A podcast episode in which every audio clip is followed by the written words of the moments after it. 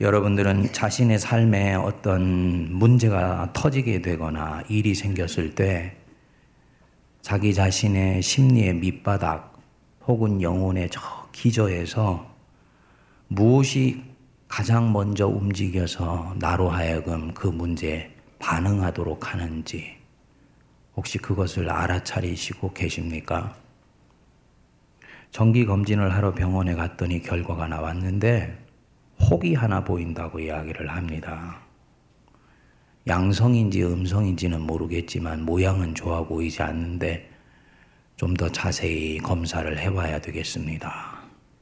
의사가 그렇게 얘기를 하면 여러분들의 마음속에 제일 먼저 뭐가 움직이나요? 가슴이 덜컹 하겠지요? 직장을 갔더니 예기치 않게 직장을 해고하는 해고장이 나한테 날아와 있습니다. 무슨 마음이 들겠습니까?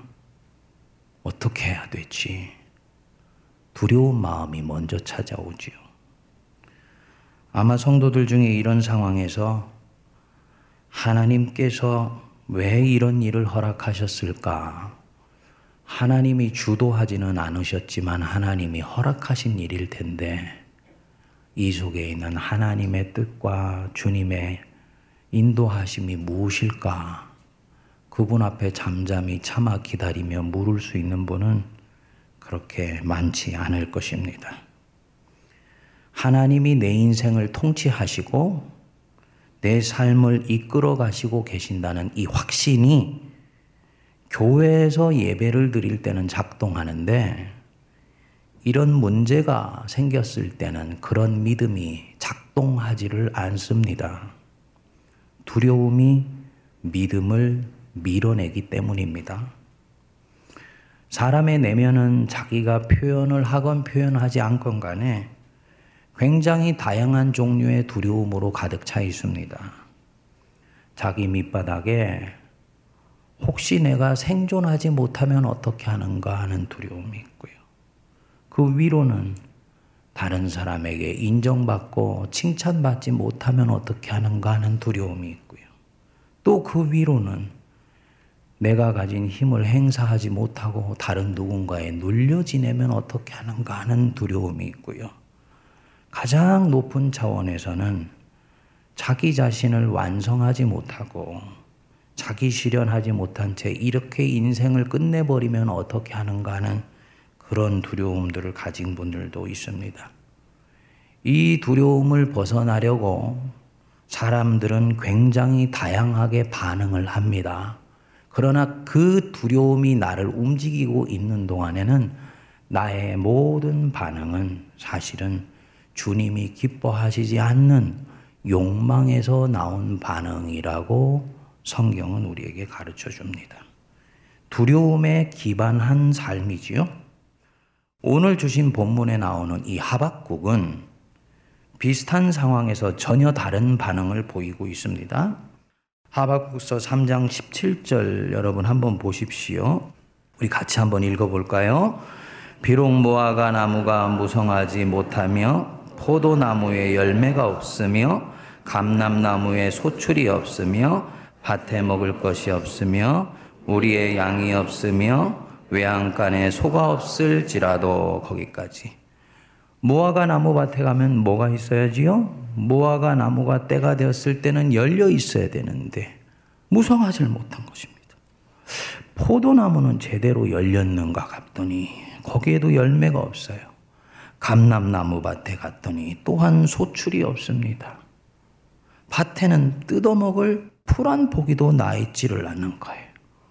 채소가 없으면 육식이라도 있어야 되는데 우리에 갔더니 양도 없고 외양간에도 소가 없다. 내 인생에 있어야 될 것이 없어져 버리고 없어야 될 것들이 나에게 도적처럼 치고 들어온 것입니다. 철저한 결핍과 상실의 상황입니다. 생존 자체가 위협받는 상황이 되는 것이지요. 그런데 이런 상황 속에서 하박국은 뭐라고 고백을 합니까? 같이 우리 18절 읽어보겠습니다. 나는 여호와로 말미암아 즐거워하며 나의 구원의 하나님으로 말미암아 기뻐하리로다. 아무것도 손에 쥔 것이 없을지라도 손에 쥐고 있던 그것조차도 겨가 바람에 날아가 버리듯이 흩어져 버릴지라도 나는 여호와로 인하여 즐거워하며 나의 구원의 하나님으로 인하여 기뻐하리로다. 이때 이 즐거워한다는 말은 나 좋은 일이 생겼어, 행복해, 이런 차원이 아니고요. 영어에서는 rejoice라 그래서 깊은 차원에서 끌어오르는 영혼 전체에 뛸 듯한 반응을 이끌어서 이 즐거워한다라고 말을 합니다. 눈에 보이는 환경이 어떻하든지 간에 하나님, 내 하나님이 지금 나와 함께 계신 바로 그것 자체로 인해서 나는 기뻐하며 즐거워하며 만족합니다. 하나님이 내 인생의 주인이 되시고 역사를 이끌어 가시고 계시니 주님, 저는 절대로 안전하다고 믿습니다. 하나님에 대한 절대 확신이고요. 하나님에 대한 절대 신뢰예요. 하박국이 본래부터 이런 놀라운 믿음의 눈으로 자기 인생을 전적으로 긍정하면서 살아갔던 사람이 아닙니다. 그는 본래 하나님에 대해서, 자기 인생에 대해서, 선지자로서 사명을 감당하는 것에 대해서 굉장히 회의하고 있었던 사람입니다. 불의와 폭력으로 가득한 세상 한복판에서 왜 하나님은 아무 조치도 취하지 아니하시는가? 왜 악한 자들은 번영하는 것 같은데 의인의 고난은 그치지를 않는가? 하나님께 기도하는데 왜 우리들의 기도가 아무 유익이 되지 못하고 응답을 받지 못하는 것 같은가? 하나님에 대한 의문이 떠나지를 않았습니다. 그래서 하박국서 1장 시작할 때 보면 그는 하나님께 이 부분에 대해서 항변했습니다. 1장 2절 3절을 보시면 여호와여 내가 부르짖어도 주께서 듣지 아니하시니 어느 때까지리까? 내가 강포로 말미암아 외쳐도 주께서 구원하지 아니하시나이까? 어찌하여 내게 죄악을 보게 하시며 패역을 눈으로 보게 하시나이까? 겁탈과 강포가 내 앞에 있고 변론과 분쟁이 일어났나이다. 이 하박국이 지금 어떤 마음으로 하나님께 기도하는 건가요? 두려워하는 마음이 있는 거지요. 하나님이 나와 우리 민족을 떠나버렸었으면 어떻게 하는가? 좀 더 솔직히 말을 하면 하나님이 나와 내 인생과 세상을 다스리신다고 말씀하시는데 사실은 그 말은 진리가 아니고 신화에 불과합니다. 그래서 사실은 세상은 하나님과 전혀 상관없이 그릇된 것들에 의해서 움직이고 있으면 어떻게 하는가. 자기가 그걸 경험하고 있기 때문에. 그래서 옛부터 지금까지 줄을 잘 서야 되는데 나는 지금 잘못된 줄에 서 있으면 어떻게 되는 거지? 이런 두려운 마음이 찾아온 것입니다. 그래서 4절을 보면 율법이 해이하고 정의가 전혀 시행되지 못하오니 이는 악인이 의인을 애워쌌으므로 정의가 굽게 행하여지니이다. 선지자이면 믿음이 좋은 사람으로 일컬어지는데요. 그는 자기가 선지자라는 그런 가면을 벗어버리고 자기 내면에 있는 진실을 하나님 앞에 솔직히 털어놓았습니다. 사랑하는 여러분, 의심은 신앙의 적이 아닙니다. 하나님, 저 하나님을 의심하는 마음이 있어요. 하나님이 제게 왜 이러시는지 저는 도대체 이해할 수가 없습니다. 이런 마음을 주님 앞에 가져가는 것, 이것은 악한 마음이 아닙니다. 대단히 솔직한 마음이고 정직한 마음이에요. 그리고 이 의심이 적절히 다뤄지면 그 의심이 해결되는 바로 그곳에서 이 사람의 신앙이 들불처럼 자라가기 시작합니다. 하박국이 하나님을 의심했지요. 더 정확하게 표현하면 하나님이 하박국의 의심을 허용하셨습니다. 그리고 그가 의심하는 것에 대해서 잠잠히 들어주시고 차곡차곡 설명해 주셨어요. 하나님이 자신이 역사를 이끌어 가시고 한 인생을 이끌어 가시는 그 이치를 잘 보여주셨습니다. 1장 5절부터 2장 전체가 바로 그 하박국의 의심과 의문에 대한 하나님의 답변입니다. 간단히 말씀을 드리면 여호와는 여전히 이 역사 한복판에서 차곡차곡 수순을 밟아서 여호와의 일을 진행하고 있다. 의인은 질식되는 것 같고 악인이 승리하는 것 같지만 그날은 짧으며 이 땅은 하나님의 영광으로 가득하게 될 것이다. 사랑하는 내 자녀야, 의인은 믿음으로 말미암아 사는 것이야. 이 말을 들었을 때 하박국 속에 있었던 의문이 눈 녹듯이 녹아내려지면서요, 바로 그 자리에서 하나님에 대한 전적인 신뢰가 싹이 트게 된 것입니다. 우리가 이 본문을 추수감사절이 되면 반복해서 묵상하잖아요. 감사하라고, 무조건 감사하라고. 솔직히 말씀을 드리면 감사할 수 없는데 감사하라고 하면 감사가 나옵니까? 이 본문은 그런 본문이 아니에요.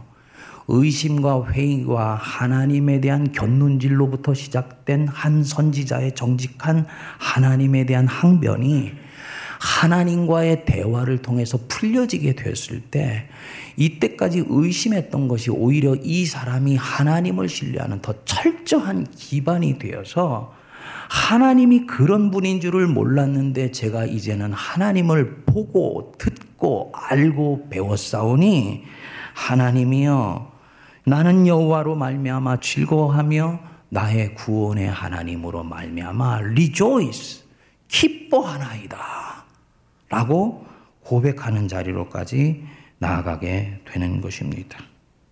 두려움에서 기반한 삶이 믿음에 기반한 삶으로 세상을 보는 관점이 근본적으로 바뀐 것입니다. 교회가 무엇을 하는 곳이냐, 하박국이 가졌던 것 같은 의심이 안전하게 하나님 안에서 풀어 헤쳐질 수 있는 곳이 교회예요. 그게 복음의 능력이고 하나님이 가지고 계신 자신감입니다. 시끄러워, 그런 질문하는 것은 하나님이 안 기뻐하셔. 그게 아니고 하나님이 보실 때는 그것도 좋은 질문이야. 이제부터 너하고 나하고 그 질문에 대해서 한번 이야기를 나눠보자. 이게 가능하게 만들어주는 곳이 교회입니다. 그래서 교회는 하나님의 계명을 잘 지킬 수 있도록 해주는 곳일 뿐만 아니라 의심을 갖고 교회를 찾아온 사람들, 어렸을 때부터 신앙생활하다가 때가 되어서 이성이 자라가게 되면서 하나님에 대해서 의문을 품은 사람들이 하나님을 알고 배우고 경험하면서 하나님을 점점 신뢰할 수 있도록, 그 아름다운 믿음을 가질 수 있도록 도와주는 하나님의 집, 그것이 바로 교회입니다. 오늘날 교회가 능력이 없어진 것은 복음이 능력이 없어진 것이 아니라 복음의 능력이 실제로 교회를 통해 발산될 수 있도록 하는 영적 저수지가 메말라 버렸기 때문이에요. 우리 세문안과 한국교회가 능력 있는 교회 되기를 기도합니다. 두려움에 기반한 삶에서 믿음에 기반한 삶으로 옮겨가는 건 한 개인에게 엄청나게 중요한 일입니다. 내가 어떤 마음으로 지금 사물을 바라보고 있는가? 내가 지금 어떤 심령으로 그 사건을 해석하고 있는가? 내 인생을 지금 어떤 관점에서 조망을 하고 있는가? 처음에는 별반 차이가 나지 않는 것 같지만 세월이 지나고 나면 엄청나게 큰 차이를 만들어내게 됩니다. 그가 사는 공동체 전체에도 절대적으로 중요해요. 여러분들은 두려움에 기반한 삶을 살아가고 계십니까? 아니면 믿음에 기반한 삶을 살아가고 계십니까? 다윗이 왕 사울의 부하 장수로 활동하던 때였습니다. 다윗이 블레셋을 쳐부수고 돌아오는데 길가에서 여인들이 노래하는 소리를 왕 사울이 듣게 되었습니다. 아시죠? 사울이 죽인 자는 천천히요, 다윗은 만만히로다. 이 노래를 듣고 심히 불쾌하여서 그날부터 사울이 다윗을 시기하면서 주목해서 보기 시작했습니다. 사울 안에 지금 어떤 마음이 움직이기 시작하고 있는 건가요? 두려움이지요. 두려움이에요. 저 다윗이 대중의 인기를 얻고 어느 날 내게 대항하기 시작하면 내가 어떻게 하는가 하는 두려움. 그래서 다윗에게 자신의 권좌를 빼앗기면 어떻게 하는가 하는 두려움. 그런데 사실은 이 두려움은 실체가 없는 두려움이었습니다. 전혀 일어나지도 않은 일이고 사실에 근거한 것도 아니고 다윗은 애초부터 그런 마음을 품는 사람이 아니었습니다. 나중에 시일이 지나서 왕 사울을 죽일 기회가 있었을 때도 하나님의 은혜의 날개 그늘 안에만 거하면서 자기를 지켰던 사람이죠. 그런데 사울은 그 상황을 보고 다윗에 대해서 실체 없는 두려움을 품게 되었던 것입니다. 그리고 사울 속에 내재되었던 이 두려움에 기반한 삶은 그때부터 그를 특정한 방향으로 몰고 가기 시작을 했습니다. 다윗을 미워하기 시작하고 제거하려고 음모를 꾸미게 되며 나중에는 급기야 도망한 다윗을 죽이려고 자기 시간과 에너지와 군사와 인생 전체를 써버리게 됩니다. 그리고 결국은 자신이 그 두려움의 희생양이 되어서 전쟁터에서 비참한 최후를 맞는 것으로 인생을 마무리하게 됩니다. 만일 사울이 그날 여인들이 노래하는 소리를 듣고 다르게 반응했다면요? 그렇지, 내 부하 장수 다윗이 백성들의 칭송을 받는구나. 저 장수는 하나님이 내게 주신 축복이야. 하나님의 은총이 지금 다윗을 통해서 내게 역사하고 있어. 저 장수가 신실하게 충성하는 것으로 인해서 내 나라는 강성하게 세워질 것이고 하나님께서는 내 다음 때인 요나단에게서도 다윗 때문에 은혜를 베푸실 것이다. 하나님의 은총의 빛에 입각해서 믿음의 기반에서 그때 그 상황을 들여다봤다면 그는 아마 다른 길로 가게 되었을지도 모릅니다. 인생도 달라지고 나라도 달라지게 될 수도 있었겠지요. 사랑하는 여러분, 저와 여러분들을 묶고 있는 사실은 실체가 없는 그 두려움에서 자유하게 되는 은혜가 임하게 되기를 바랍니다. 사울이 다윗을 보고 두려워했던 것은 하나님이 그에게서 빠져나가면서부터 시작된 거예요. 내가 두려워하지 않게 해주옵소서. 이 기도가 응답받기 위해서는 하나님이 그 기도의 한복판에 찾아오셔야 됩니다. 그리고 찾아오시면 돼요. 성경에 두려워하지 말라라는 말이 몇 번 나오는지 압니까? 365번 나온답니다. 365번 뭘 말하냐면 하나님과 사람 사이를 가로막고 있는 가장 거대한 힘이 이 두려움이라는 거지. 하나님의 일을 순전하게 이루는데 가장 강력한 마력을 쥐고 있는 악의 힘은 인간의 마음 속에서 움직이고 있는 두려움이 작동하여서 나온다는 거예요. 때로는 노골적인 두려움으로, 때로는 무엇인가 아주 포장된 가면 쓴 천사의 모습으로 해서 나를 몰고 가요. 그래서 하나님과는 전혀 상관없는 곳으로 나를 딱 갖다 놓습니다. 이미 알게 되었을 때는 늦지요. 감사한 것은 그때부터라도 다시 시작하면 돼요. 하나님이 얼마나 인간이 이 두려움에 의해서 자주 넘어지는지를 알기 때문에 365번을 성경에서 두려워하지 말라, 내가 너와 함께함이니라 말씀했던 것입니다. 무슨 얘기입니까? 네가 하루에 한 번씩은 두려워하지 말라. 내가 너와 함께함이라. 이거 꼭 기억해야 돼.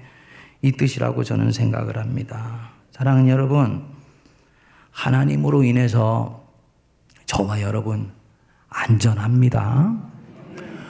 예수님이 부활하시고 난 이후에 우리는 전혀 다른 세상에서 살고 있다는 걸 여러분 꼭 기억하시기 바랍니다. 이 믿음에 기반한 삶에서 주님의 일을 내 뜻대로가 아니라 주님 뜻대로 할 수 있는 이 배포가 생기고 힘이 생겨요. 주 여호와는 나의 힘이시라. 나의 발을 사슴과 같게 하사. 사슴은 연약한 동물이에요.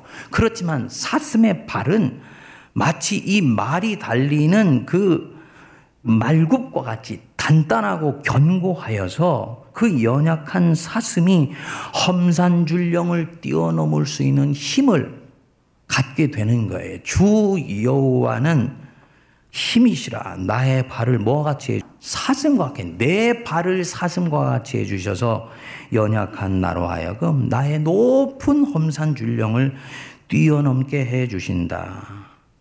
하나님이 힘이 되신다는 이 믿음에 기반한 삶에서 우리가 주님의 일을 할 수 있는 일체의 비결을 배울 수 있게 되기를 바랍니다. 어떠한 형편이든지 자족하기를 배우고 비천한 데 처할 줄도 알고 풍부에 처할 줄도 알며 모든 일 곧 배고픔과 배부름과 풍부와 궁핍에도 처할 줄 아는 일체의 비결을 배웠노라. 내게 능력 주시는 자 안에서 내가 능치 못한 일이 없느니라. 살아계신 하나님으로 인해서 믿음에 기반한 삶을 이제부터 연습하며 연마하며 훈련하는 저와 여러분들 되시기를 주님의 이름으로 축복드립니다. 아멘. 기도하겠습니다. 은혜로우시며 자비로우신 하나님 아버지, 하나님께서 믿음이 연약한 선지자의 의심과 회의와 갈등과 잠 못 이루는 마음을 헤아려 주셔서 그로 하여금 하나님이 어떤 분이신지를 보고 듣고 배우며 말씀 속에서 확인시켜 주시사 마침내 외양간에 소가 없으며 무화과 나무에 소출이 없을지라도 내 인생에 아무것도 없을지라도 나는 여호와로 말미암아 즐거워하며 나의 구원의 하나님으로 인하여 나는 기뻐합니다. 그 고백을 받아내게 하여 주셨습니다. 하나님, 저희들 인생 안에도 이 고백의 열매가 맺히게 하여 주옵소서. 우리에게 주신 풍성한 것에 마음 빼앗겨 하나님을 소홀히 대하지 않게 하여 주시고 우리 손에 아무것도 없다 하여 하나님이 우리 인생을 내던져 버리신 것처럼 오해하지 않게 하여 주시며 두려워하지 말라. 내가 너와 함께한다. 말씀하시는 그 하나님 붙들고 인생의 험산줄령을 뛰어넘는 하나님의 암사슴 숫사자처럼 되게 하여 주옵소서. 예수님 이름으로 기도하옵나이다. 아멘.